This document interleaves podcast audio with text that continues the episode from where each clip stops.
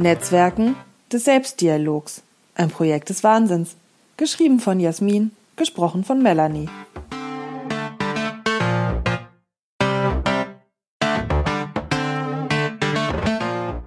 Wie ich herausfinde, ob mir jemand heiße Kastanien unterjubeln und mich leimen will? Wenn ich nicht will, dass mir eine Sache um die Ohren fliegt, die andere wohlweislich nicht anfassen, aber anpreisen und mir auf den Teller legen wollen, dann betreibe ich meine gute alte Spy-Game-Taktik. Die funktioniert immer und ist beschämend einfach. Ich habe sie mir im Studium zugelegt, im Umgang mit Dekanaten, Präsidien und Ämtern aller Art. Die Schule des Lebens halt.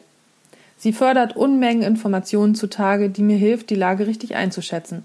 Sie berücksichtigt Machtverhältnisse wie auch Geschlechterstereotype. Sie nutzt höflich den Konjunktiv und das unschuldige, aktive Zuhören als gezieltes Instrument und schnappt zu mit offenen sokratischen Fragen.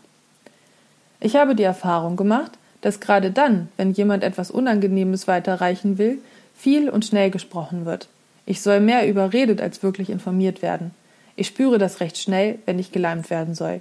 Schmeichlerische Sprache über meine Kompetenzen und Erfolge, schwärmerische Visionen von zukünftigen, fetten, grünen Tälern, große Gesten, kurzer Blickkontakt oder auch sehr intensiver, gegebenenfalls beides in Kombination. Da klingeln bei mir die Alarmglocken. Unterschätzt zu werden, habe ich zu nutzen gelernt. Gleichgültig, ob ich überrumpelt wurde und keine Infos habe oder bereits vorgewarnt war und sehr viele Infos habe. Ich starte mit folgendem Intro auf Level 1.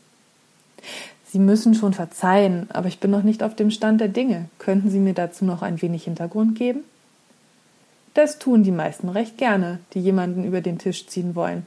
Sie stellen sich gerne dar, halten mich für ein bisschen naiv und uninformiert und bleiben freundlich, weil sie ja noch etwas von mir wollen. Das ist sehr gut, denn damit reden sie umso mehr, wenn ich Level 2 meines Spy-Games aktiviere. Ich wiederhole einfach einen Teil der letzten Aussage mit einem fragenden Impetus. Das Projekt ist so traumhaft, so grandios, gigantomanisch geradezu, dass man sich gar nicht vorstellen kann, warum es nicht fortgesetzt wurde. Nicht fortgesetzt? Naja, es gab da so eine Geschichte, die ist aber schon lange her. Da weiß keiner mehr, was genau los war. Eine Geschichte? Ja, ja, aber die äh, ist längst vergeben und vergessen. Vergeben? Von wem? Ups. Falle zugeschnappt mit sokratischer Fragetechnik auf Level 3. Und nun kriege ich doch noch die Geschichte.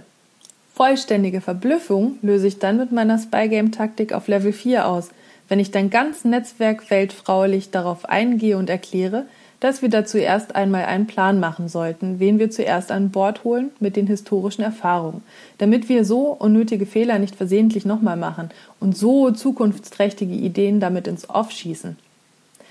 90 Prozent aller heißen Kastanienlieferungen werden dann gar nicht mehr ausgepackt. Ich liebe Maroni aber diese Lieferung lasse ich gerne vorbeiziehen. Die restlichen 10% der Ideen haben dann eine realistische Chance, zu echten Erfolgen zu werden.